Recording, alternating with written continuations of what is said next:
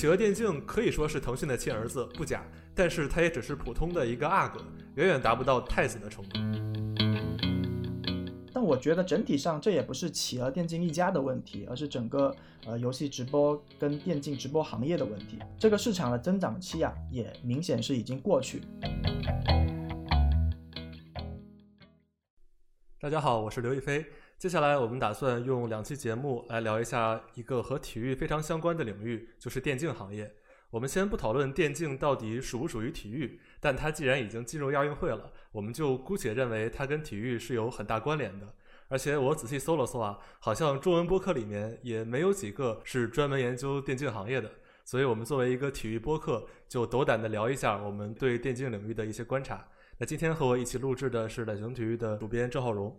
大家好，我是浩荣。呃，一飞说了这么多，其实都是在给我们这期节目找合理化。那总之，如果有不专业的地方，欢迎大家在评论区指出来。对，那我们这期节目主要关注的其实就是电竞直播行业，或者说游戏直播行业。啊，严格来说，这两个词是不太一样的。但今天我们就先把它归为一类去聊。那为什么要关注这个？首先是因为四月七号的时候，这个领域出现了一个比较大的新闻。呃，行业里面比较重要的一家公司企鹅电竞宣布退市了，也说要在六月七号的时候正式停止运营。那电竞行业内外对这个消息的反应其实不太一样。在外部看来，呃，现在电竞这么火，游戏行业这么赚钱，而且企鹅电竞作为一个由腾讯百分百控股的子公司，相当于就是腾讯的一个亲儿子嘛，那怎么就会突然做不下去了呢？但是从行业内部来看，其实整个游戏直播从一二年、一三年开始火起来，到现在已经经历了很多个阶段，那早就已经在走下坡路了。企鹅电竞关停也没那么意外。所以今天我们就从企鹅电竞的退市聊一聊电竞直播这个领域。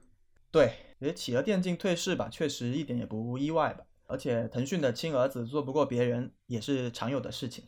就这背后更多还是由于行业格局，还有腾讯一贯的作风导致的。我猜测可能一些非电竞的观众啊，应该都不太知道企鹅电竞，因为在这个领域里啊，大家听得最多的应该是斗鱼和虎牙。那他们也都属于比较垂类的电竞直播，或者说游戏直播公司。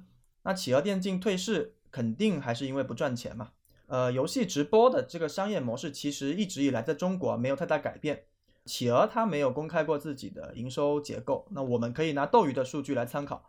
那斗鱼二零二一年的总收入中，直播收入是占了百分之九十以上，广告和其他收入呢只占了大概百分之六。虎牙的数据其实也差不多。那这里说的直播收入，基本上就是观众在看直播时候打赏的这个钱，直播平台再从里面去抽成。所以也就是说，国内这几家游戏直播公司，它的收入结构都是比较单一的，是非常依靠观众来打赏。那我记得一开始这几年，大家在讨论游戏直播的时候，经常会提到国外的一家游戏直播平台叫 Twitch。而且，二零一四年，当时亚马逊还花了九点七个亿美元去把 Twitch 给收购了。所以，对于所有游戏直播平台来说，难道都是这种依靠打赏的模式吗？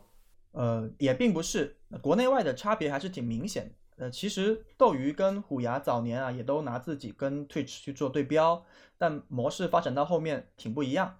Twitch 本身也可以送礼物给主播，但它整体的收入模式主要还是依靠卖会员。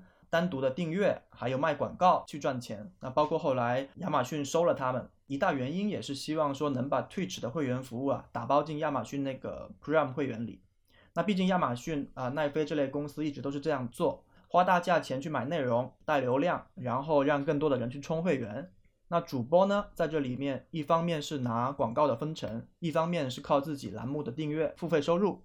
对，但是大家都知道啊，那这种方式在国内其实一直没太做起来。那会员收入到了这几年，可能才成为了像爱奇艺呀、腾讯视频这类视频网站的收入的大头。让观众专门为了看游戏直播买会员，还是比较困难的。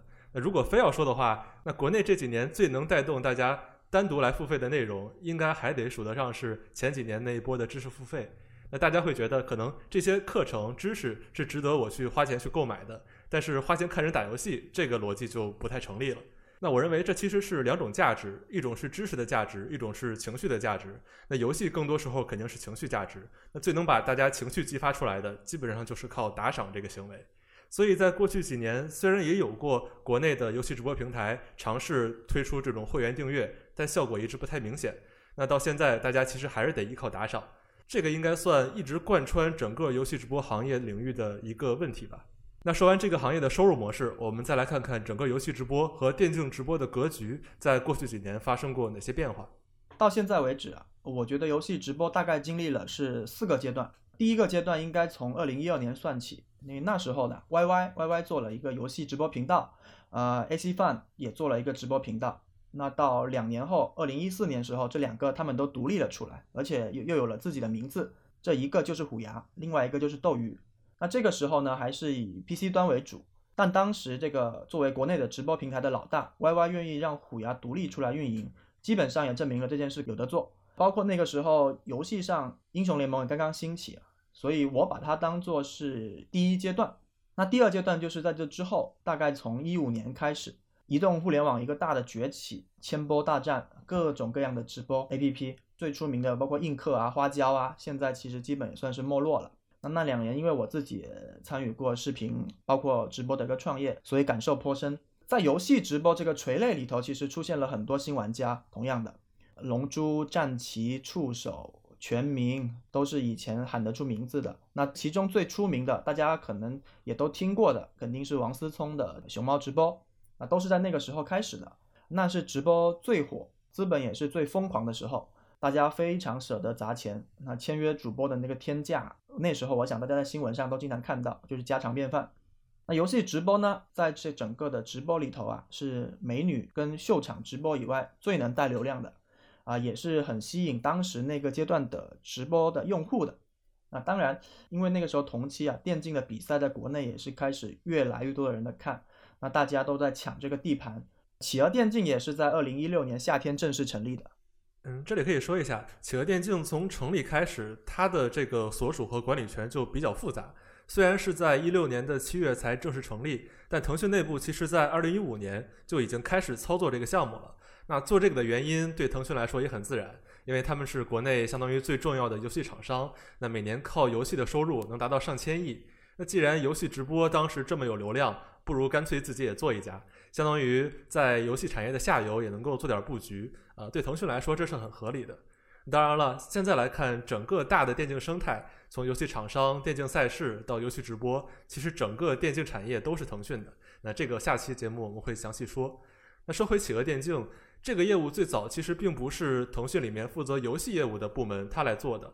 腾讯的游戏业务属于 IEG，也就是腾讯互娱的事业群。而一开始做企鹅电竞的是 SNG 社交网络事业群。这个事业群也就是之前负责 QQ 的部门。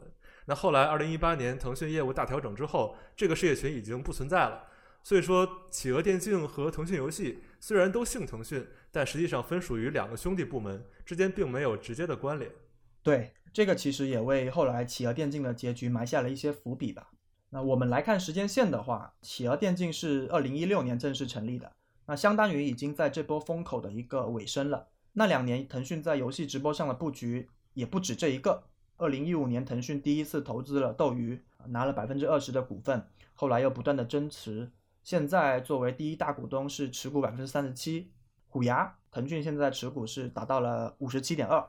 那这两家的投资呢，都是 IEG 腾讯互娱操作的，那和真正的游戏业务离得更近。不止这几家，那包括那时候腾讯还投资了龙珠直播，是非常的广撒网。对，可以说是雨露均沾了。那不过到了二零一六年之后，其实这个市场就开始有了一些变化。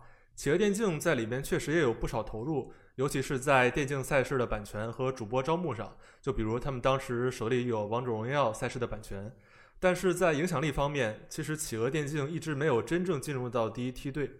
呃，因为这时候其实整个行业就尽快进入第三个阶段了，那红利期过了。大家在大规模的军事竞赛啊烧钱之后，发现这个边际成本大幅增加，却又看不到明显的收益。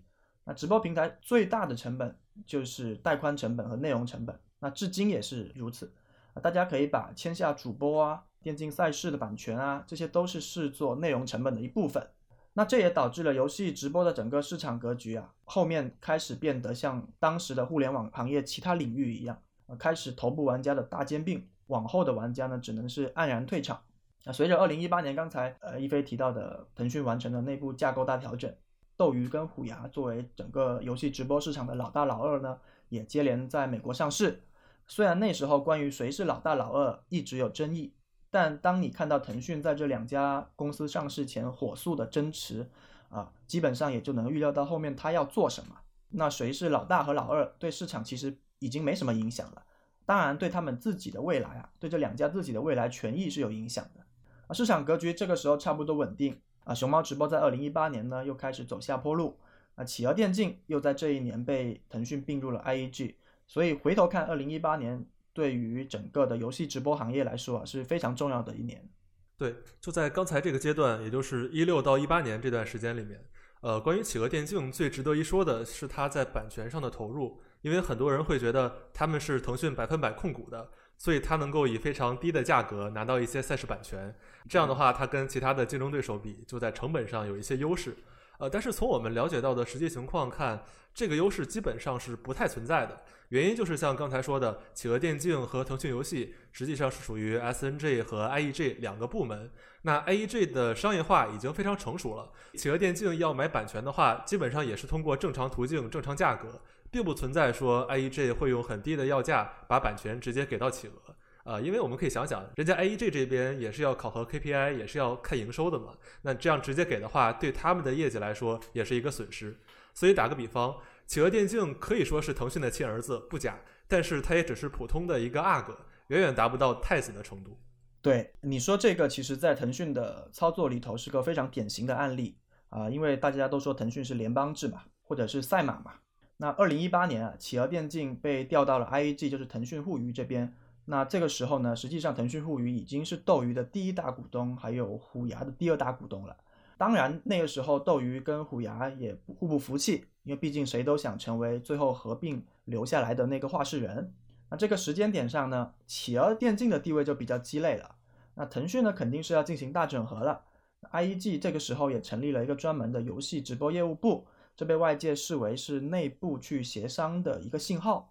那最后一个信号出现呢，就是等着这个行业的老三熊猫直播的关门啊，那是二零一九年，王思聪最后也没能把熊猫卖出去。那某种程度上呢，企鹅电竞在熊猫直播关门之后啊，在这个行业这几年都充当着这个垂泪老三的角色。那我们如果从月活用户去看呢，啊，以去年年中的数据为例子，那那个时候斗鱼跟虎牙的月活在六千到七千万，但是企鹅电竞虽然是老三。月活用户是连他们的十分之一都不到，对，所以到了这个阶段，企鹅电竞对腾讯的实际意义已经不太大了，或者说可能不只是企鹅，对腾讯来说，呃，让斗鱼和虎牙就这么继续斗下去，其实也是一种内耗，是不划算的。既然这样，还不如把它们合成一家，这样减少无谓的消耗。所以就在二零二零年，腾讯决定要把斗鱼和虎牙合并。一开始的方案是先把企鹅作价五亿放到斗鱼里面，然后斗鱼再和虎牙合并。那合并之后的新公司，腾讯当时能够占比百分之六十七点五。那这样一来，游戏直播就只剩下了一个巨头，腾讯也就能顺理成章的成为里面的大股东。其实像这种通过合并来结束烧钱、结束内卷的例子，在互联网行业里有很多，包括美团和大众点评、滴滴和优步。腾讯当时显然也是想这么做的啊，但是后来的结局估计大家也都知道。因为反垄断的原因，监管部门当时否决了这次合作。那企鹅直播在里面，它就位置就很尴尬，因为它本来就是这个交易的一个天头。那如果最终的交易没有的话，那第一步的天头也就没有必要了。所以企鹅作价五亿放到斗鱼这一步也就没了下文。呃，确实，因为反垄断可以说打破了腾讯的一盘大棋。那在去年二零二一年的时候啊，企鹅电竞其实还有过最后的一哆嗦。因为那时候，IEG 成立了一个企鹅电竞产品中心啊，划给了黄林东跟金一波两个负责人。那他们一个是英雄联盟中国区的负责人，另外一个是腾讯体育的负责人啊。腾讯体育主要就是 LPL 的赛事运营公司啊。当时腾讯肯定是想让他俩在业务里尽量去重振一下企鹅电竞这个盘子，而他们两个人的管理半径呢，又实际上挺大的。但从效果来看，企鹅电竞依然没有什么好转。本质上可能还是因为你作为一个老三，确实比较鸡肋了。那最终结果就是，既然大家都无能为力，现在互联网行业的资金压力又那么大，监管又那么严格，还不如就卸下这个负担。所以在这个月啊，企鹅电竞终于宣布关闭了，基本上也可以视作是第三个阶段的结束吧。所以企鹅电竞宣布关闭的时候，其实像浩荣一样，大部分的从业者是不觉得意外的。但整个过程下来，我们会有一种很迷惑的感觉，就好像企鹅电竞这个公司的存在，大部分时间都是一个尴尬或者说一个错误。那对腾讯而言，企鹅电竞的意义到底是什么呢？呃，这个其实也不难理解，就是你看看微视，但至少从腾讯内部来看，对腾讯上游的游戏电竞来说，那是多了一个自家的一个内容展示平台；对下面的各个社交产品来说呢，它也能作为一个输出内容的来源。毕竟这个一开始就是 SNG 社交网络事业群他们来做的，但是通过腾讯后来的调整来看，他们对于这个作用应该是不满意的。但我觉得整体上这也不是企鹅电竞一家的问题，而是整个呃游戏直播跟电竞直播行业的问题。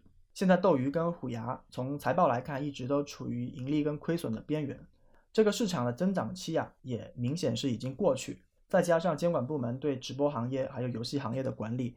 一定会更加严格。那上周广电总局和出版局又新出了一个游戏直播的监管新规，包括从去年开始有大半年的时间，中国内地都没有发行新的游戏版号。那直到这个月才有一些新的那个四十五家的名单出来，但是这一批游戏里面又没有腾讯跟网易这两家目前最大的游戏公司，所以综合来看，斗鱼跟虎牙的未来都不会特别顺利。对，在流量这个方面，感觉斗鱼虎牙现在也快做到头了。那举个我们体育的例子，就是像虎扑和懂球帝，他们在足篮球上其实面临的也是类似的局面，就是在用户量上，这两家能做到的基本上已经都做到了。像足篮球的球迷，可能没有人不知道虎扑，没有人不知道懂球帝。你再想拉新用户，其实也没有多少可拉。现在他们的问题都在于如何把现有的流量转化成钱，在这方面。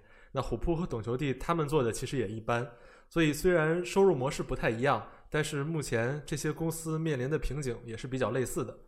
那游戏这边之前还是有一些优势的，就是除了流量大之外，还有一些故事可以讲，比如它可以作为整个游戏行业的一个渠道方。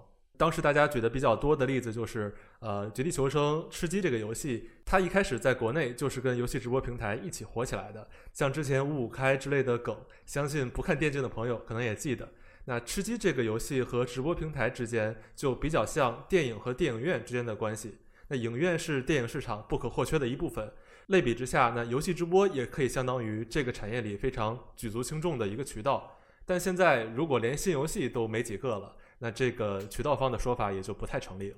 有一定道理。那直播平台一度呢也希望自己能够成为跟游戏绑定更深的发行或者是说联运渠道。但是从收入上来看，这几年并没有表现出来，还是主要靠打赏。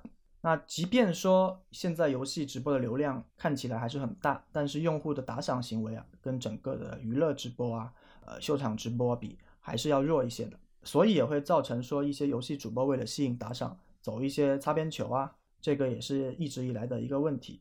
但是监管越来越严，这不可能长久。所以到现在，电竞直播的真正作用更多是负责去带流量。特别是新平台杀进来之后，基本也是这个目的。这里就需要提到这两年游戏直播目前最大的搅局者，或者是说斗鱼跟虎牙最大的对手快手跟 B 站。那我们也可以看到，快手在二零一九年左右对电竞直播曾经投入很大，买了很多赛事版权，但后来动作也小了，应该也是在看到这个领域在商业化方面面临的问题，而且通过赛事带流量也未见得那么适合短视频平台。后面我们可以看到，快手会更多的选择去扶持腰部的游戏主播或者是电竞主播，这个也是他们自身的一个策略调整。那快手过去之后，现在相对比较活跃的就是 B 站。那他们在这两年拉新的需求是比较大的，但对于这种平台来说，呃，在某个阶段可能它最重要的是用户增长，那到了下一个阶段，可能重要的就是商业化。到了那个时候，电竞直播还合不合适，可能就另说了。呃，现在还有一个问题就是。在这个领域，用户对主播的忠诚度是远远高于对平台的忠诚度。就即使游戏直播已经发展了到现在可能快十年了，真正形成品牌力的平台也并不多。一旦主播跳槽，很多这个主播的粉丝也就会被带走。像 S 十的时候，当时还发生过挺奇葩的事儿，就是当时 B 站买了独家版权，没有开放给其他平台二路流，但是 B 站自己的主播影响力还不够。